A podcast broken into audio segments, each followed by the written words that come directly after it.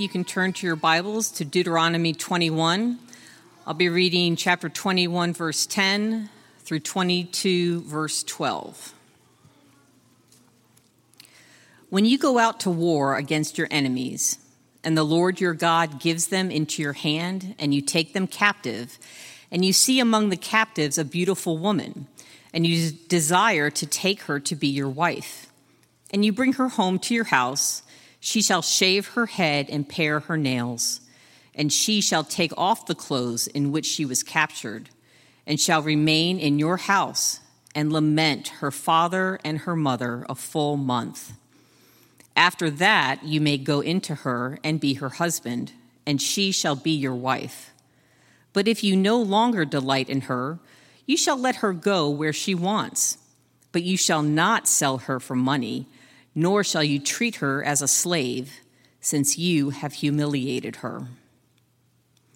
If a man has two wives, the one loved and the other unloved, and both the loved and the unloved have borne him children, and if the firstborn son belongs to the unloved, then on the day when he assigns his possessions as an inheritance to his son, he may not treat the son of the loved as the firstborn in preference to the son of the unloved, who is the firstborn.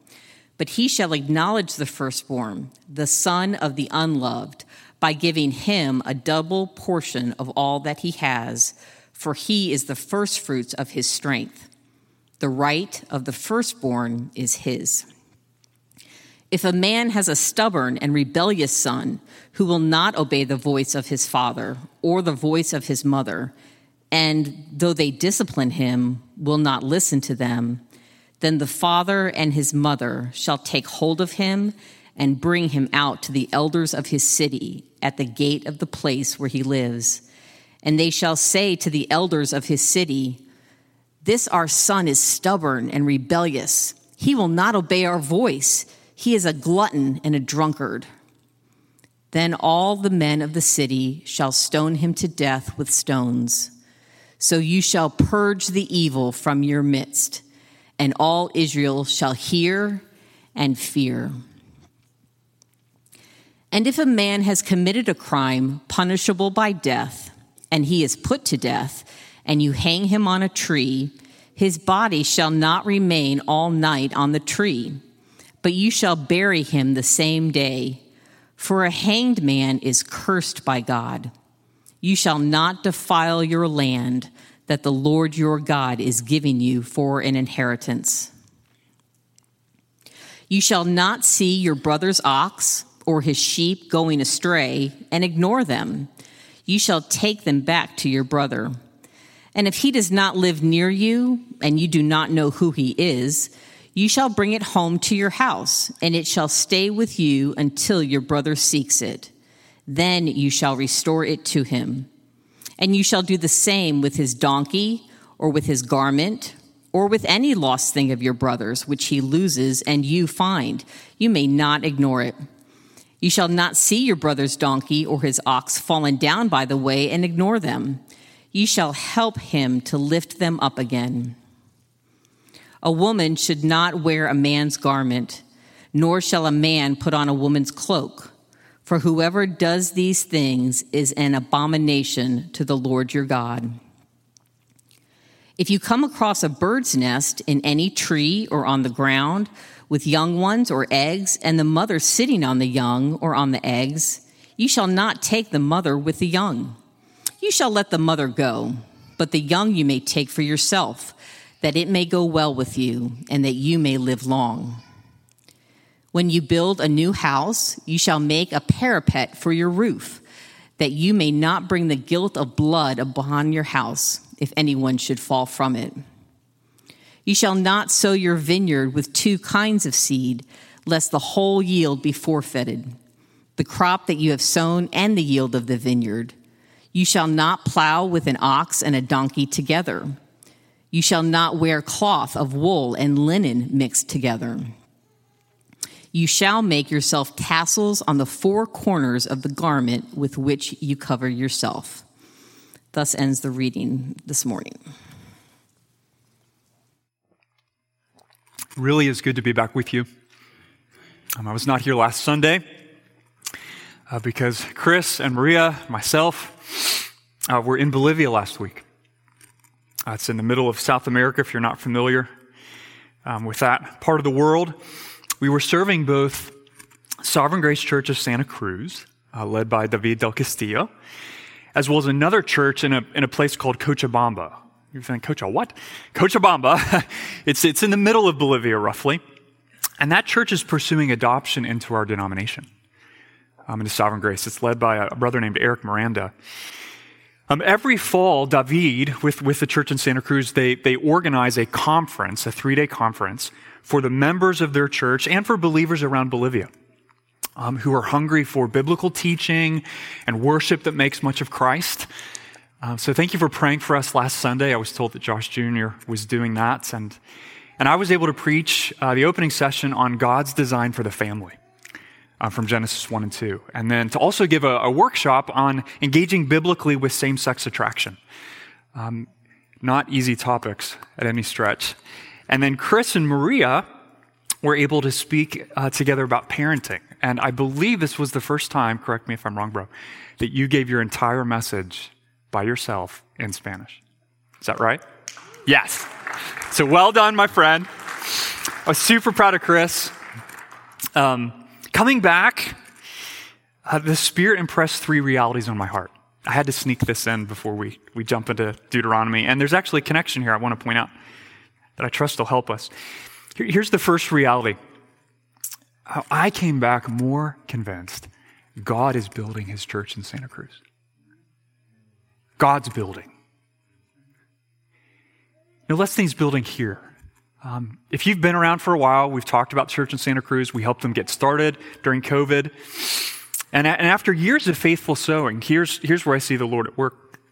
He's providing co workers for David and Hadwi.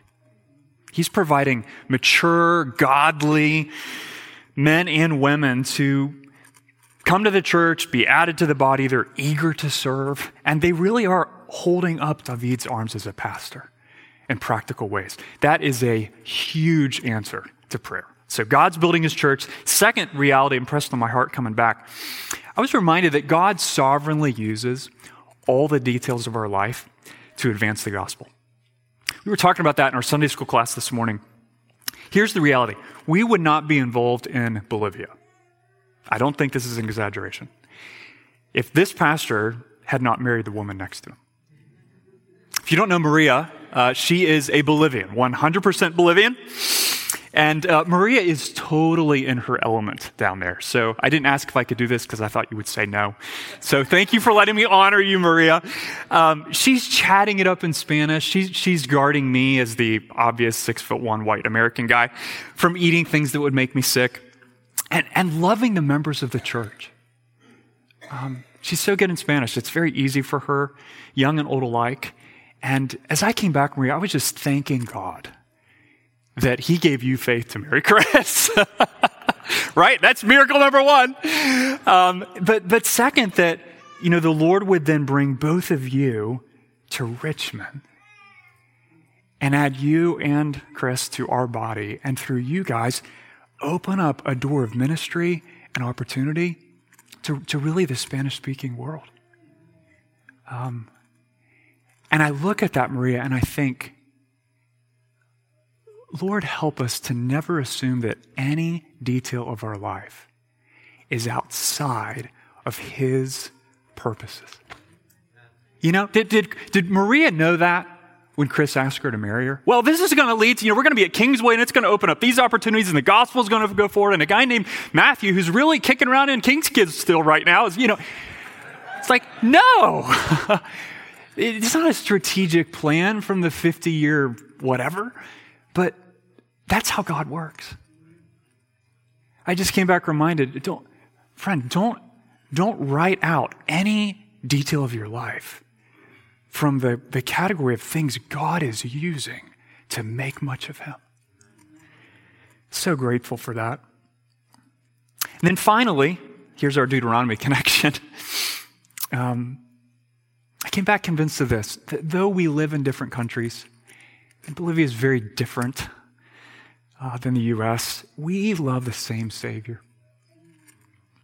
Uh, we, we're committed to the authority of the same word. We're, we're engaged in the same mission to make disciples of Jesus Christ. That the moment you step off the plane, everything feels foreign. I mean, even singing this morning, it was good to be, you know, back and um, clapping on American beats. There's a, there's a way we clap. They, they clap on the opposite beats. And for the entire conference, it, it, was just like all I could do. the musician in me was just going crazy, Ben. Um, everything, so many things feel foreign. But, but all of that cultural difference, you know what that does? It, it just highlights, by contrast, the unchanging worth and glory of God. Whether you're in Bolivia or you're in America, our God is the same. Whether you're singing to Him in Spanish or in English, He's worthy of praise. and in a very real way, the cultural differences, cultural shock that I experience when I go to another country for Jesus' sake, that's kind of what we're experiencing when we dive into these two chapters. You know what I mean? There's a lot here that culturally feels very foreign, very strange. I mean, on my short list would be dealing with female captives of war, multiple wife scenarios, lost donkeys, and eating wild birds. you know, it's just, we, we don't live in the ancient Near East. Nor are we under the authority of the Mosaic Law in a covenantal sense like the nation of Israel. And yet our God hasn't changed. So appreciated Mary Beth Brenner praying that, praising God for that this morning. He's the same yesterday, today, and forever. And so here's what that means, okay? That, that means, that makes every law in this passage, every single one, no matter how foreign or strange or otherworldly it strikes you, it's exceedingly relevant for you. Why, Matthew? Well, here's why. Because every law in this passage, it reveals the glory of the lawgiver. It shows you, like a mirror, here's what God is like. When, when we look into the mirror of God's word, praise God that what reflects back to us is more than our own image. You know the most important thing you'll ever see when you look in the mirror of God's Word? It's God.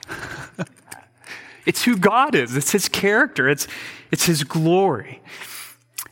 Do you know who sponsored the first law in the United States regulating how fast you could drive a car? Nathan Campbell, do you know who did this? No. Well, I didn't. I had to look it up because I was curious. But I learned that State Representative Robert Woodruff submitted a bill to the Connecticut General Assembly in 1901 limiting automobiles, ready for this, to the blazing speed of 12 miles an hour. And that was pushing it. That was pushing it.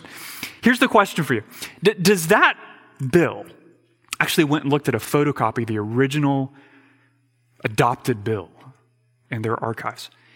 Does that bill tell us anything reliable about Robert Woodruff's character?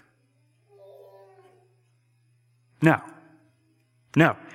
It doesn't mean he cared about automobile safety. I mean, it, his wife could have put him up to that, right? You know, it, he could have just been doing the bidding of some lobbyist to get reelected. We, we could try to find out things about the guy, but, but that law itself doesn't reveal, doesn't tell us anything inherently about Robert Woodruff. The law of God reveals wonderful things about his character. It's not like that law, okay? That, that, this is what makes God's law different than our laws. God's law is a perfect reflection of who He is and the kind of people we're called to be in light of who He is. In other words, the law reveals the lawgiver. So important as you're reading Deuteronomy. The law reveals the lawgiver that we might be conformed into his character. Reveals the lawgiver so we can be conformed into his character. So we're going to we're going to answer and seek to ask two questions for all the sections of law in this passage, okay? Two questions. We're going to come back to these again and again. One, what does this law tell us about God? One of my goals in the way that I preach, the way all of us preach in this church, is to equip you to read your Bible. You should learn how to read your Bible from the way we preach. So, one, what does this law tell us about God? Two, what does it mean for us to be conformed into his character?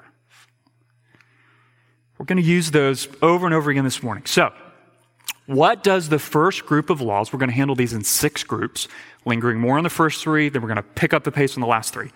What does the first group of laws here teach us, reveal to us, about the lawgiver? Okay? Point number one that he defends the weak and the vulnerable. He defends the weak and the vulnerable. Look at verse 10, chapter 21. There's a, the case study here opens with a scenario that God initiates or was about to initiate. Israel would soon be waging war against her enemies outside the land of Canaan. God grants them victory and their enemies are taken captive, including some beautiful women. Don't you know how God just knows the way we think and work and see? Look at verse 11. You see among the captives a beautiful woman and you desire to take her home to be your wife. Now, here's where we have to be really honest. An Israelite warrior could have easily thought, God gave these enemies into my hand, this woman included, so that means I can do whatever I want with her. This is God's doing, so now I can do whatever I want. That's exactly how the nations around Israel acted. Because women were often abused, and raped, and enslaved, and treated as property. It shall not be so in Israel, Moses says. God's blessings come with God's requirements. Okay, God's, God's word guides us in how to steward God's gifts. And in this case, Yahweh laid, laid down two requirements. In this case, first, she must be given time to make a decisive and dignified break with her former way of life and her people. Shaving your head, paring your nails, removing your normal clothing, your old clothing, those were cultural expressions of mourning, of grieving. That the woman had to die to her old life, including her family loyalties and the false gods they worshiped. Second, Notice an Israelite warrior had, had to, they must, honor the woman by physically providing for her for a whole month. And only then could he take her as his wife, not as a concubine or slave. Only then could he take her as his wife and have sexual relations with her. That was radically countercultural. Uh, Christopher Wright captures this attitude when he says, Listen, the physical and emotional needs of the woman and her utter vulnerability were given moral and legal priority over the desires and claims of the man in his victorious strength. Such is the way of our God, friends. He is a defender of the weak. He defends the weak and the vulnerable. He is watching, friend, how you relate to those that are under your power and under your influence, whether that's a friend or a coworker or a spouse or a family member or a child. Guys, he's especially watching how you use your physical strength. He's watching. Do, do, you, do you protect the women in your life? even if that means protecting them from yourself? Or do you take advantage of them? If the same warrior decided, I want to divorce her, I'm done with her, I don't like her, and notice God is not endorsing divorce. He had to let the woman go wherever she wanted. She was free. Uh, whether that meant remaining in Israel or, or returning to her family. Though she was originally a captive, he could not sell her into slavery for personal gain.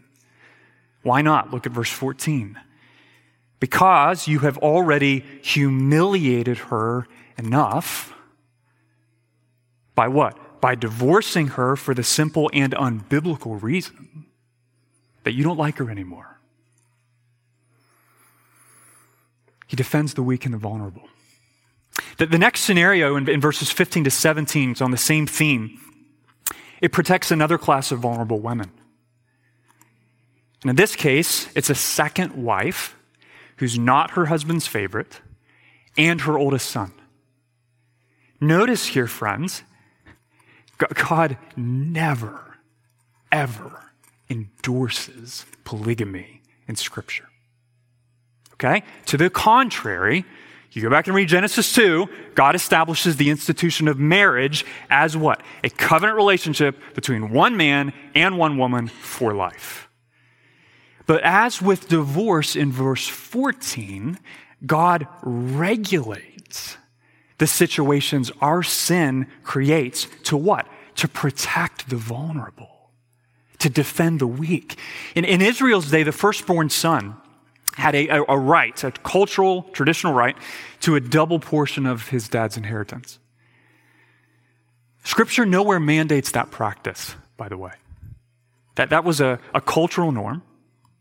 And it came with significant responsibility. In case you're thinking, well, you know, I guess it's always the oldest son that gets the speedboat. It's like, no, no. The firstborn son had to provide for his parents in their old age.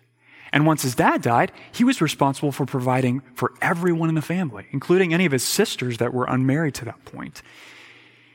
So if a man had two wives and his firstborn son belonged to the wife he didn't love, look at verse 16, he could practice favoritism partiality. How? By treating the son of the loved as the firstborn in preference to the son of the unloved, who is the firstborn.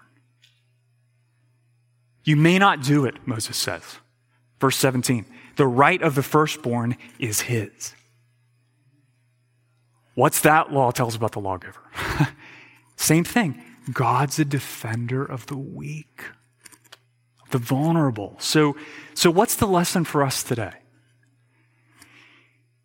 We must not bend the rules of justice to favor our friends and injure our enemies. Don't bend the rules of justice to favor your friends and, and injure enemies. How, how often, think about this, okay? How often does, does our sense of what someone is rightly entitled to receive from us change based on whether we like them or not? You ever notice that? What is this person entitled to receive from me? Well, first let me decide do I like them? If a politician we like is charged with a crime, a politician we like, we declare the whole thing is an absolute scam. Notice that? Seeing that on Facebook? But if a politician we don't like is indicted, what do we, what do we say? Well, it's about time he got what's coming to him. Friend, we don't have time to linger a little more here, but, but remember this, okay? Our commitment to biblical love and justice, biblical love and justice, is not tested by how you treat your friends, but how you treat your enemies. That's the point. Do you play favorites with your employees or children? Or do you give the neighbor next to you what he is due as an image bearer of God? Even when you don't like him very much, or at all, even when it's within your power to withhold good from him. Who is our lawgiver? The whole first section shouts, He defends the weak and the vulnerable. He defends the weak and the vulnerable. Point number two who is the lawgiver? He is full of justice and mercy. Full of justice and mercy. Verses 18 to 23. And in 18 through 21, look there. We're off to another scenario. This is like the fast forward tour of situations sin creates in Israel, right? Moses is dealing with a, a stubborn and rebellious son. Verse 18, who what? will not obey the voice of his father or the voice of his mother. Though they discipline him, he will not listen to them. So, what are these parents supposed to do? Verse 21 Bring him to the elders of the city so that the men of the city can stone him to death. Question Why? Why was publicly flaunting the authority of your parents a capital crime?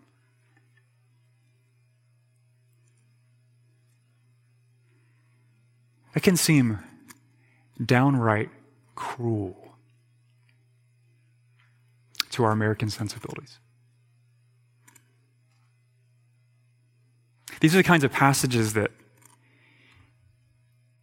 people can point to and say, see, that, that's why I could never be a Christian. That God needs a makeover. He's going to be my God. Why is that a capital crime in Israel? Friend, it's, it's because the son isn't just rejecting his parents' voice, he's rejecting God's voice. He's rejecting the authority of God. That, that's, that's the ultimate reason for the fifth commandment, right? To honor your father and mother. Honor the Lord by honoring your father and mother. The, the entrenched rebellion here is threatening the spiritual life of the entire community. Verse 20, the man has abandoned himself to sensuality as a glutton and as a drunkard. His, his behavior is what? It's public, it's visible, it's scandalous. And it's the very sort of sin that the Lord warned would send the entire nation into exile. Now, under the new covenant, our, the place we live in redemptive history, this side of Jesus' death and resurrection, we obey the command in verse 21, look there, to purge the evil from your midst by doing what? By practicing church discipline. We've talked about this by, by removing people from membership in the church when unrepentant sin in their life is, is equally public and visible and scandalous. But, but while the, the temporal consequences of sin have changed, what hasn't changed? Character of God, remember? Who the lawgiver is. That hasn't changed. So, so what does this law tell us about God? That He's a holy God. He's a holy God who requires holiness from his people, regardless of their age. And he doesn't tolerate unrepentant sin. And, and there's, a, there's a special warning. There's a, we have to linger here. There's a special warning to young men in this passage. If you are a guy between the ages of 10 and 30, I want you to listen to me. Listen to the Lord. There is a reason, guys, that this case study is not about daughters. Can daughters rebel against the authority of their parents? Yes. Yes. But I would argue that throughout history, in every culture, in every time, even in the history of the church, it is young men who are uniquely vulnerable to pride. Uniquely vulnerable. J.C. Ryle, in his book, um, Thoughts for Young Men, makes the same point. If you remember this, our church, you may know that most of the discipline situations, the vast majority that we've navigated over the last couple of years, they all involved men. And of those, the overwhelming majority involved young men. Take heed, my brothers. Take heed, okay? Be on guard against a stubborn and rebellious attitude in your heart. Be on guard. Where you see that, confess that to an older brother in the faith. Ask for prayer. Strive for the humility, guys, without which no one will see the Lord. And, and when we need to discipline an unrepentant member, remember, all of us, okay? Please remember this. Discipline is an expression of God's grace for the church. It's God's grace for his people. When, when discipline takes place, all of us, look at verse 21, should what? What does Moses say? Should hear and fear. That, that's not a fear like, oh no, I hope I don't get the hammer too. That, that's a fear of God. That, that's a fear that remembers the holiness of God, that, that perceives the, the sinfulness of our own hearts, that cries out to God for help to not be stubborn and rebellious friend. This law reflects what about the lawgiver? We serve a God of absolute justice who will not tolerate sin. And yet, he's also a God of abundant mercy. Abundant mercy. In, in, the, in the ancient Near East, the body of someone who had been executed was often hung in a public place as a, as a deterrent to other people to, to not commit the same crime. And when that happens, look at verse 23. Moses says, His body shall not remain all night on the tree, but you shall bury him on the same day, for a hanged man is cursed by God. Do, do you realize, friend? Maybe you've never, never recognized this. That, that curse, that shame, is what every one of us deserves on account of our sin. Every one of us. And that is precisely what God became for us. Listen to Paul in Galatians 3:13.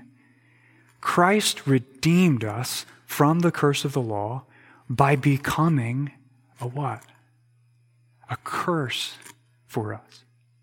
For it is written, cursed, he's quoting Deuteronomy here, cursed is everyone who is hanged on a tree.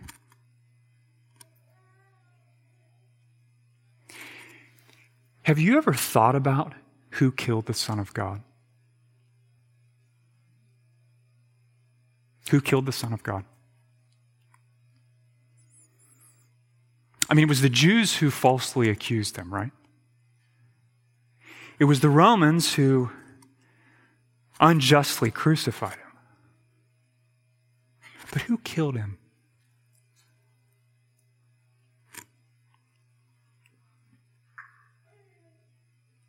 The Father did.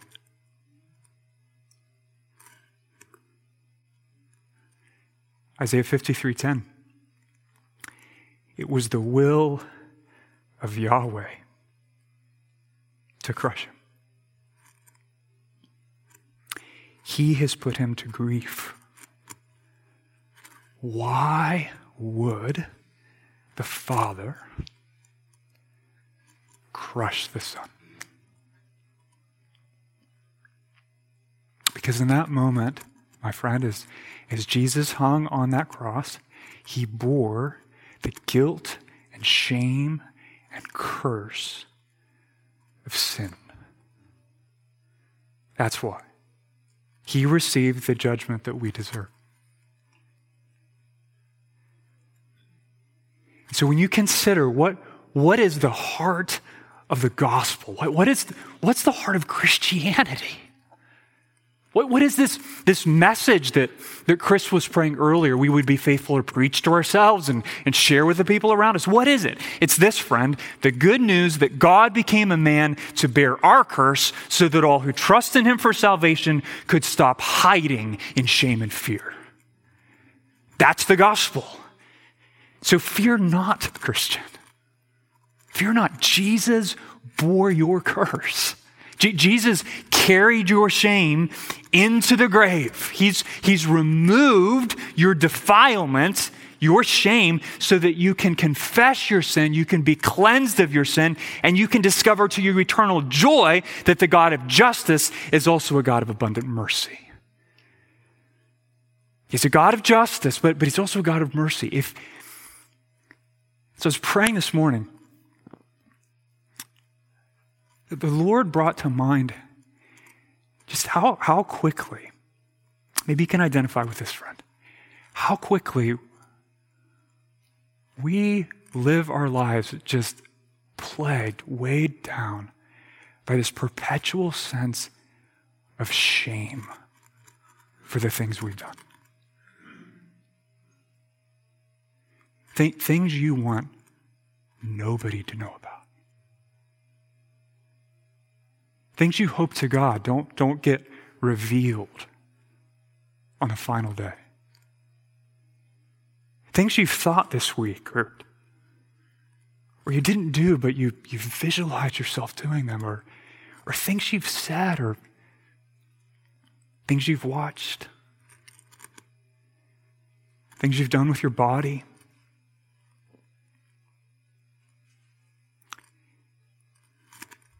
That shame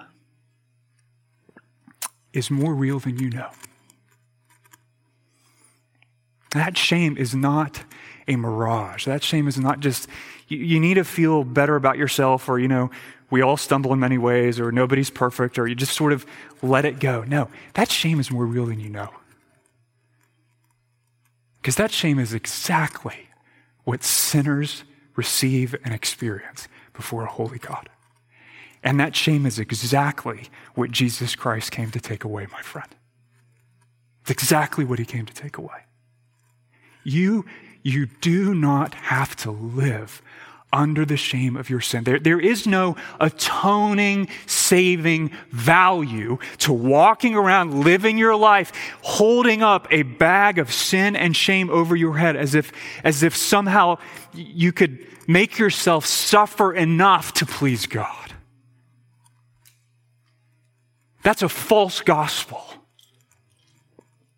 You are not the Savior of the world. You, if, if you, for one moment, bear the weight of the curse of sin that we rightly deserve, you will die. But Jesus bore that so you would not have to die. Do not live walking around under the shame of your sin, because that's exactly what God and Christ came to take away. Who is the lawgiver? He's full of justice and mercy. Number three, and now we pick up the pace. Who is the lawgiver? First four verses of 22. He does not ignore the afflicted. He does not ignore the afflicted.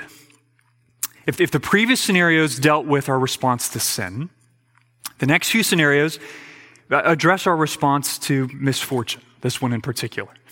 So, what should we do? Here's the case study. When a neighbor, someone around us, is experiencing material trouble or loss, what should we do? Look at verse 1, chapter 22. You shall not see your brother's ox or his sheep going astray and ignore them. You shall take them back to your brother. And if he doesn't live near you and you don't know who he is, I love how practical this is. You shall bring it home to your house, and it shall stay with you until your brother seeks it. Then you shall restore it to him. Now, before you tell me I don't have ox, sheep, or any cattle, so somebody tell Gabe and Steph Bowman about this next Sunday, and then we'll just move on to the next section. Don't do that. Listen carefully, because the Lord's, the Lord's establishing important requirements here for what biblical compassion looks like. What's biblical compassion look like when our neighbor has a material need? Well, let me give you three of them, okay? Quickly. First, Compassion pays attention. Compassion pays attention. Verse 1, you shall not see and ignore. Verse 3, you may not ignore it. Verse 4, you shall not see and ignore him. I mean, how, many times does God have to say that? Why does he repeat it? Because it is so easy, brothers and sisters. So easy to be so consumed with, with our comfort, our convenience, our security, right? Our own little lives, that we give no attention to suffering people around us. We, we say,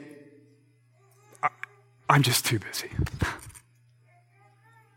that, that's too messy. I mean, even if I got involved, like, I couldn't fix that. I can't fix myself. I don't want to touch that. Well, what does our God say? What does God say when, when someone has a significant material physical need? Psalm 22, 24. For he has not despised or abhorred the affliction of the afflicted. He has not hidden his face from them, but he has what? He's heard, right? Or Psalm 9, verse 12, He does not forget the cry of the afflicted. What's the point? Compassion pays attention because our God pays attention. So we have to pay attention. Second, compassion takes action. Compassion takes action. Don't, don't miss the obvious here, okay? There's no biblical category in 22, 1 through 4 for a bless their heart, I'll be sure to add your donkey to my prayer list, or why aren't the pastors or the deacons doing something in response to this situation? I mean, who's their community group leader anyway? Bless their heart. no. Both taking a lost ox or sheep back to a friend's farm or bringing them what? Home to your home? Th- those were, that wasn't like press a button and bring some people in to take care of that. That was an intensely personal action. That was muddy. That, that was messy. That was smelly. That, that was sweaty. Loving people is always like that. It's always like that. It's personal. It's an example. I mean, doesn't everyone want to be part of a welcoming church? I've never met a guest that came in here, visitor that came in here, and said, You know what, Pastor? I'm looking for a church that's not welcoming. Everybody wants to be part of a welcoming church, at least that I've met. But, friend, are you willing to create and sustain that culture by in- inviting people you don't know very well into your home? Practicing hospitality? We have to take action. Third, compassion bears the cost of sacrificial love. Now, notice this little phrase in the middle of verse 2. This is really provoking. And it shall stay with you until your brother seeks it. Well, how long is that, Moses? As long as it takes. you mean I have to pay for their food and water?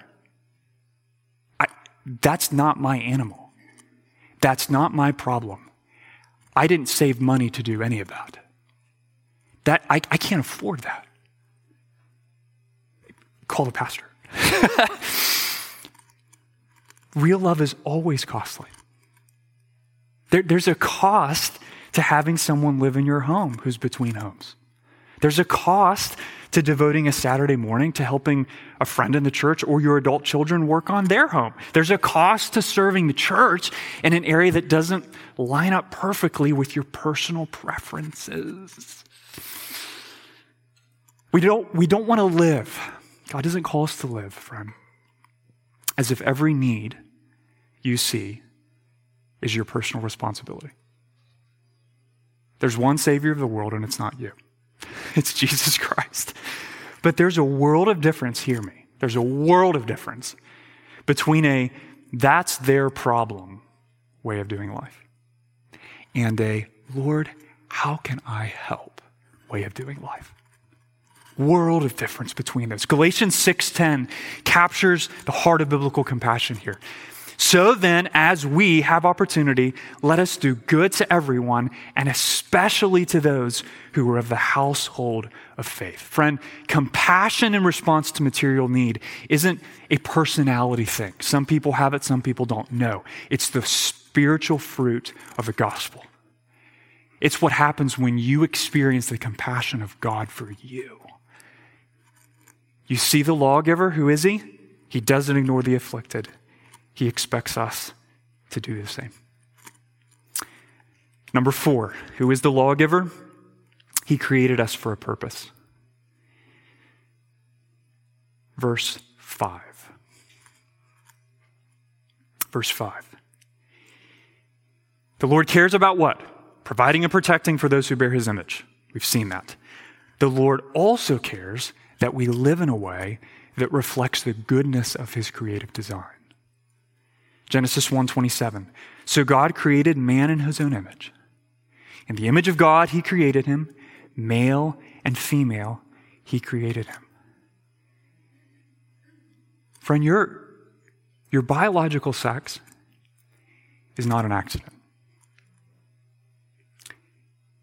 And it's God's way of revealing the gender identity that He's called you to pursue for His glory and your good. That, that means our maleness and our femaleness isn't a, a cultural artifact or, or an aspect of our identity that, that we can customize like a, a Chick fil A order.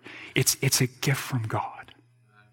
It's a gift from God, okay? Is, is that gift, or maleness and femaleness, is that subject to the brokenness and curse and trouble of sin and living in a fallen world? Absolutely.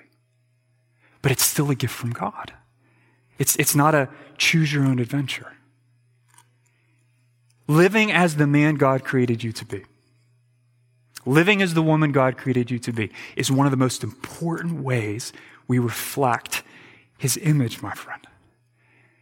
And that means, let's get real practical here. The clothing we wear as men and women, no, no less than every other detail of our life, is not just a spiritually neutral matter.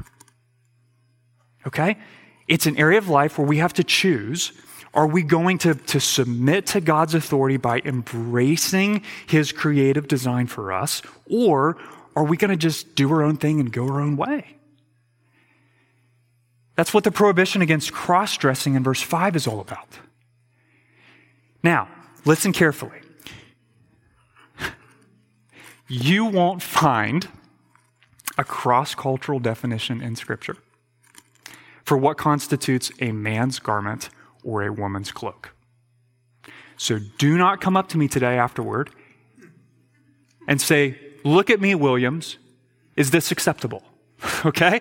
I'm not going to pull out some hidden list out of my back pocket. Well, you know, your, your sleeves aren't quite long enough. It's like, you won't find it. Okay? Why not? Because what men and women wear varies widely across different cultures and different time periods. God knows that. But here's the core issue, okay? Here's the core issue. Don't get distracted in the weeds. Here's the issue Does the way you dress, just like every other detail of your life, does the way you dress, does it communicate joy or discontent with the fact that God made you as a man or a woman? That's the question. If you're a woman, does, does your clothing say, I delight in being a woman?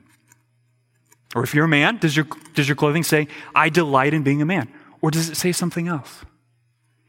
I'm not, I'm not talking here about being traditional or shopping from Lands' End or being culturally conservative. You know, be too avant garde. Jesus will smack you. Like, no, no. I'm talking about signaling to a watching world in culturally appropriate ways that the sexual identity God gave you is exceedingly good. That's what I'm talking about. No detail in your life, Christian, is exempt from Christ's call for us to walk in a manner worthy of the calling we have received. Ephesians 4 1. And that includes your gender. Who's the lawgiver? He created us for a purpose. Number five, he upholds and protects our life. Upholds and protects our life. Verses 6 through 8, 22. What in the world is the problem with eating a mother bird and her eggs? and I'm getting hungry right now, so I think I would eat all of it right now. What, what's the problem? Well, everyone dies. That's the problem. There, there's no animal life left to produce life for future generations. Living long in the land, God tells Israel, living long in land requires that you consume the natural resources I've entrusted to you in a sustainable way, not a selfish way. You know, there, there are times that I, I hear this far too often. I hear professing Christians talk about environmental stewardship as if it's just a bunch of crockery. Just a bunch of crockery. I have a right to burn what I want. I have a right to shoot what I want. I'm a Bible believing Christian. I'm not one of those crazy tree hugging nature worshipers. Bring on the paper plates. Friends, we serve a God. We have a creator who delights to preserve and uphold and sustain life, not just for one generation, but for many generations. That's what the lawgiver's like. That, that's what the law in verses 6 through 8 tells us about God. And he requires the same attitude from us as his people. In other words, categorically speaking, environmental stewardship isn't a liberal issue, it's a biblical issue. Categorically. Are we ruling over creation in a sustainable way that, that nourishes future life, even as we benefit from it in the present? Or are we, are we calloused? selfishly ignorant of the long term consequences of our action. The, the, same heart to protect and uphold life plays out in verse 8.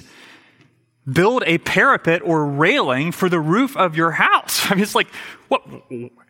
How'd you get to that from the mom and their eggs thing? Well, what's, what's that reveal about the lawgiver?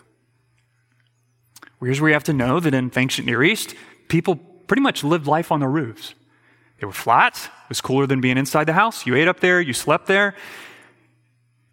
And building a railing reflects something about who God is. He's a God who cares deeply about preserving human life. So if, if you work in a blue collar trade, I want to encourage you. If you know far too much about building, pulling permits, or building codes and regulations. Maybe you, you design buildings or you're an engineer and there's so many codes and regulations and rules and parapets abound in your work. All right? I want to encourage you. You are making much of God in your work. You're not just toeing the line or keeping the county off your back. You're reflecting the character of God by building stuff in a way that protects human life. You're imaging the lawgiver. Because what does this law, what does this whole section tell us about the lawgiver? He's a God who upholds and protects our life. Lastly, verses 9 through 12. Who's the lawgiver? He's pure in all his ways. He's pure in all his ways. Look at verse 9. I think at first glance, this verse in particular can seem utterly pointless. You shall not sow your vineyard with two kinds of seed. Or verse 11, you shall not wear cloth of wool and linen mixed together. I mean, I read that this week and I thought, I think my Smartwool socks have cotton and wool. You know, it's just like, am I on safe ground here, Lord? you know, it, I mean, or maybe this is your reaction. is isn't that going a little too far? I mean, back to my earlier comment, is it, isn't this a case study for the kinds of stuff that just yeah, I don't want to have anything to do with Christianity. That's just dumb. That doesn't even make sense. Eh, there's not even a practical benefit to that. And you know, it's interesting. You read commentaries, lots of people try to come up with all sorts of hidden pragmatic benefits and values. And, well, here's the reason why. Friend, here's where we need to land. Nothing our King requires, whether then or now, is ever pointless. Never pointless. So, what do these laws tell us about who God is? That He's what? He's utterly perfect. Completely pure in all his ways. There, there's nothing, nothing mixed or compromised or watered down or partial or blended in his character. He's what? He's set apart, he's holy, he's unblemished. Here's the connection. He established specific rules in Israel, not just to be random and pull power plays, but to what? Remind them and the surrounding nations that Yahweh isn't like all the other gods. And because Yahweh is different, his people have to be different. Because Yahweh is pure, his people have to be pure. And Paul says the same thing in 2 Corinthians 6:14 when he calls us today to, to flee worldliness and pursue purity in every area of our life. Do not be unequally yoked with unbelievers. For what partnership has righteousness with lawlessness? Or what fellowship has light with darkness? Or what accord has Christ with Belial? Or what portion does a believer share with an unbeliever? What agreement has the temple of God with idols? For we are the temple of the living God, as God said. I will make my dwelling among them and walk among them. and I will be their God, and they shall be my people. Therefore, go out from their midst and be separate from them, says the Lord. Touch no unclean thing, and I will welcome you, and I will be a father to you, and you shall be sons and daughters to me, says the Lord Almighty. I hope you realize Paul isn't talking about just Christian, be different for the sake of being different. You'll get points in heaven if you're different. No, he's talking about devoting every area of our life to pleasing the Lord. Which means every area of your life, what, what you watch, what you read, the, the words you speak, the way you spend your money, it should be noticeably different than the world. Who is God? He's pure in all his ways and calls us to the same. The law reveals the character of the lawgiver. That's the point. God is a defender of the weak. He's full of justice and mercy. He doesn't ignore the afflicted. He created us for a purpose. He delights to uphold and protect our life. He's pure in all his ways. The laws in these chapters shout, Israel, Kingsway, behold the goodness of your God. But let's end with this. The law cannot conform you into the character of the lawgiver. It can reveal his character. We've seen that today. But the law can't conform you into God's image. That has to come from the Holy Spirit. Paul says in 2 Corinthians 3 Now the Lord is the Spirit, and where the Spirit of the Lord is, there is freedom. And we all, with unveiled face, beholding the glory of the Lord, are being transformed into the same image from one degree of glory to another. For this comes from staring at the law of God until it magically changes us. no. For this comes from the Lord, the lawgiver, who's the Spirit. The, it's, what's the law do? It reveals the character of the lawgiver, the kind of people we have to become in light of who our God is. But, but it's the Spirit who conforms us more and more into that image. It's the Spirit that will make you a man who defends the weak, or a woman who's full of justice and mercy, who doesn't ignore the afflicted, who embraces God's purpose for your life, who upholds and protects life, who's, who's pure in all your ways. It's the Spirit that conforms us into the character of the lawgiver. But you know how he'll do that? He'll use God's law to show us who is God, who is the lawgiver. And then as we see that, cry out to him for his help. He will work in your heart, Christian, to make you more like the giver. So let's pray and ask for the Spirit's help to do that. Jesus, you are perfect in all your ways. Thank you for revealing who you are in the law. We pray you'd help us to not forget who you are, to see who you are in all that you have spoken, and that you would fill us with your Spirit, Lord God, right now. Empower us, help us, equip us to be conformed into your image. Make us like you, we pray, Lord. In Jesus' name, amen.